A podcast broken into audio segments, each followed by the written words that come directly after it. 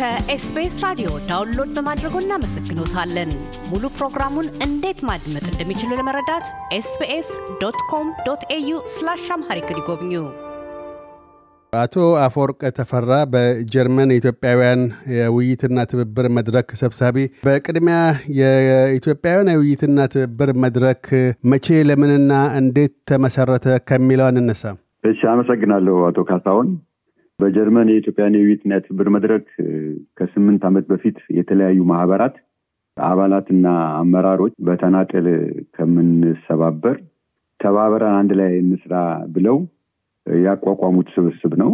በውስጡ ሲቪክ ማህበራት፣ ፖለቲካ ድርጅቶች፣ የቤተ እምነት ተወካዮች እንዲሁም ግለሰቦች እንደ ዜጋ የሚሳተፉበት ሲሆን ኢትዮጵያውያንና ትውልደ ኢትዮጵያውያን በአገር ጉዳይ እንዲተባበሩ የሚያስተባብር ነው።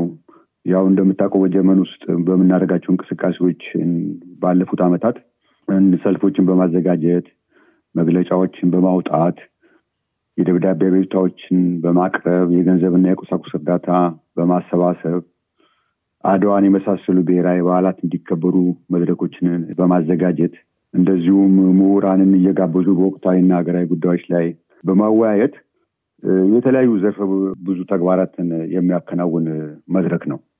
የኢትዮጵያውያን የውይይትና የትብብር መድረክ ሰሞኑን በተለይም አራት በሀገረ ጀርመን ነዋሪ ታዋቂ ኢትዮጵያውያንን ለሽልማት አጭታችሁ አቀርባችኋል። እነሱን ለመሸለም ያበቃቸው አስተዋጽኦቻቸው ምን ነበሩ? አራቱን ተሸላሚዎች በየተራ ከአስተዋጽኦቻቸውን ጭምር ሊያስረዱን ይችላሉ? እንግዲህ እኛ ለዚህ ለምን ተነሳን፣ ይሄን ነገር ለምን አነሳን በሚለው ጉዳይ ላይ ያው ለኢትዮጵያና ለኢትዮጵያዊነት እድሜ ልካቸውን ደፋ ቀና ሲሉ ይኖሩ የአገር ባለውለታዎች በአካባቢያችን አሉ። ብዙዎቹ ጡረታ ላይ ናቸው። በእድሜም እየገፉ ነው።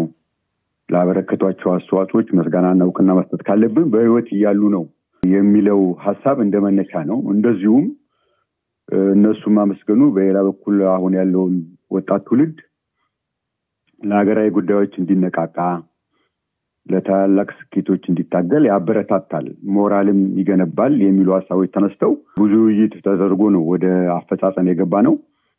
በኮሚኒቲ ደረጃ ለመጀመሪያ ጊዜ የተዘጋጀ ልዩ ዝግጅት ነበር ማለት ነው። እኔ ጄኔራሊ ሁሉንም በሚመለከት አንድ ላይ መስፈርቶቹ በምን በምን መስፈርት ነው እኛ ምንድን ነው ለእነሱ መሸለም ወይም ደግሞ እውቅና ለመስጠት ያስቀመጥነው መስፈርት ወይ ደግሞ የተነጋገርንባቸው ነጥቦች ምንድን ናቸው በሚለው ላይ ባተኩር ይሻላል። ስለ እያንዳንዳቸው ባወራ ማለት ከማወራ ማለት ነው። ምናልባት በአጋጣሚ እያንዳንዳቸውን አግኝተህ ብታናገራቸውም ጥሩ ይሆናል። ለማንኛውም እኛ እንደ መስፈርት የወሰድናቸው ዋና ዋናዎቹ ነጥቦች ሀገርና ሕዝብን በታማኝነትና በቅነት ማገልገል፣ ሕዝብ ሲበደል፣ ፍትህ ሲጎድል፣ ሰብአዊ መብቶች ሲጣሱ በግልም ሆነ በተደራጀ መልኩ ድምፅ ማሰማት የሚሉ ነጥቦች ተነስተው ነበረ። እንደገና የሀገራችን ኢትዮጵያን የግዛት አንድነትና ሉዓላዊነት ላይ የሚቃጡ ሙከራዎችን ማውገዝ፣ የምንኖርበት ሀገር ህዝብ ስለ ሀገራችን እንዲያውቅ በተለያዩ መንገዶችና መድረኮች በመገኘት ግንዛቤ ማስጨበጥ የሚሉ ነጥቦች እንደ መመዘኛ ቀርበዋል ማለት ነው እና ተሸላሚዎቹ አራቱም ተሸላሚዎች ያው አንዳንዶቹ ባለፉት መንግስታት በተለያየ የኃላፊነት ደረጃዎች ሀገራቸውንና ህዝባቸውን አገልግለዋል። የተወሰኑት ደግሞ ሀገራችን ውስጥ አምባገነንነት ተወግዶ ዲሞክራሲያዊ ስርዓት እንዲገነባ ሰብአዊ መብቶች እንዲከበሩና ፍትህ እንዲሰፍን ህዝብ አደራጅተው ታግለዋል። ለምሳሌ አቶ ሽባባው በላይ የመድን ፓርቲ ምክትል ሊቀመንበር ነበሩ። የመድን ፓርቲ ስራ ላይ በነበረበት ሰዓት ማለት ነው። ያው የተፎካካሪ ድርጅቶች ውስጥ ንቁ ተሳትፎ አድርገዋል ማለት ነው። ከእነሱ ውስጥ ሁለቱ ሌላው ደግሞ ያው በተቋቋሙ የጋራ ህብረቶች ውስጥ ተሳትፈዋል። ለምሳሌ አቶ ዮሐንስ ባይህ በኢዳቅ ውስጥ ከፍተኛ ተሳትፎ ሲያደርጉ የነበሩ ሰው ናቸው። anyway በፖለቲካ አመለካከታቸው በተለያዩ ጎራዎች ውስጥ የሚመደቡ ቢሆንም ሁሉም ኢትዮጵያና የኢትዮጵያዊነትን ከፍ በማድረጉ ረገድ ብዙ ልዩነት የላቸውም ማለት ነው።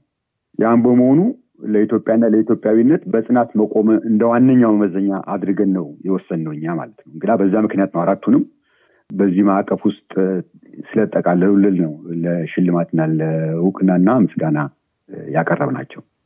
እንዲህ የመጀመሪያው ልዑል ዶክተር አስፋውሰን አስራተ ካሳ ናቸው። ልዑል ዶክተር ያው በጀርመን ብቻ ሳይሆን በመላው ዓለም ኢትዮጵያን በሚመለከት የተለያዩ አስተዋጽኦዎች ሲያበረክቱ የቆዩ ሰው ናቸው። የተለያዩ መጽሐፍትን ጽፈዋል። የታሪክ መጽሐፍት ጀርመን ውስጥ አሁን አሉ ከሚባሉት ኢትዮጵያውያን ሀገር ወዳጅ ኢትዮጵያውያን መካከል የመጀመሪያው ናቸው። ሁለተኛው አቶ ሽባባው በላይ ናቸው። በፊት መምህር ነበሩ፣ የፖሊቴክኒክ ዲን ነበሩ። ከዛ በኋላም ዲፕሎማት ነበሩ። ጀርመን ከመጡ በኋላም በመድን ዲሞክራሲያዊ ፓርቲ አመራር ላይ የቆዩ ሰው ናቸው። በተለያዩም የኮሚኒቲ አክቲቪቲዎች ውስጥ ይሳተፉ ነበሩ። እንደዚሁም አቶ ዮሐንስ ባይህም እንደዚሁ ባለፉት ዓመታት የጎሳ ፖለቲካን በመጸየፍ የተለያዩ ስራዎችን ሲያከናውኑ የነበረና በተቋቋሙ የጋራ ህብረቶች ውስጥ ተሳትፎ የነበራቸው ሰው ናቸው። አራተኛው ያው ከነሱ በእድሜ ወጣቱ ዶክተር ጸጋዬ ደግነ ነው። ዶክተር ጸጋዬን ያስገባ ነው በአሁኑ ሰዓት ካሉት actively በዚህ በኢትዮጵያ Defend Ethiopia Task Force Europe በጀርመን ደረጃ የዚህ የ No More እንቅስቃሴውን በማስተባበር ከፍተኛ role እየተጫወተ ነው። በዛ ምክንያት ቀደም ብለው በጡረታ ላይ የሚገኙትን ብቻ ሳይሆን አሁን ካሉት ውስጥም ብናመሰግን እውቅና ብንሰጥ ሌሎቹን ምሁራን ለሀገራቸው እንዲቆሙ ለሀገራቸው እንዲሰሩ ሊያነሳሳቸው ይችላል በሚል እምነት ነው ማለት ነው እሱን የመረጥ ነው እና እነኝም አራቱ እነኝ ናቸው። የዚህ ሽልማት በዚሁ በጅማሮ ያበቃል ወይስ ይሄ መነሻ ሆኖ ለወደፊቱ በተከታታይ ዘላቂ እንዲሆን አቅዳችኋል?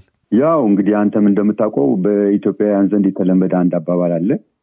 በሀገር ጉዳይ አመስጋኝና ተመስጋኝ የለም የሚል እንደዚያም ሆኖ ለሀገሩ ሁሉም በእኩል ደረጃ ኃላፊነት አይሰማውም። ሁላችንም እንደምናውቀው እኩል አበርክቶትም የለውም።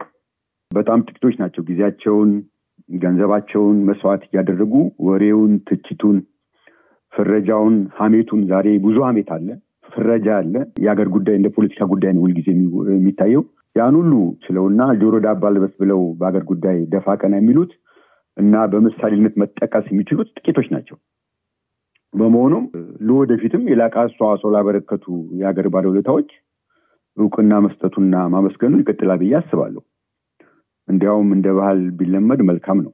ጠቃሚነት እንጂ ጎጂ ጎን የለውም። ምናልባት ሁሉንም መሸለሙ አስቸጋሪ ስለሚሆን መመዘኛ መስፈርቶች ወይም ዝርዝር መመሪያዎችን አዘጋጅቶ በዛ የመስፈርት ማዕቀፍ ውስጥ የሚገቡትን ወይም አብዛኛው መስፈርት የሚያሟሉትን በየአመቱ መርጦ እውቅና መስጠትና ማመስገን ይቻላል ብዬ ነው ማስበው። እንደሚቀጥልም ተስፋ አደርጋለሁ። አቶ ካሳሁን።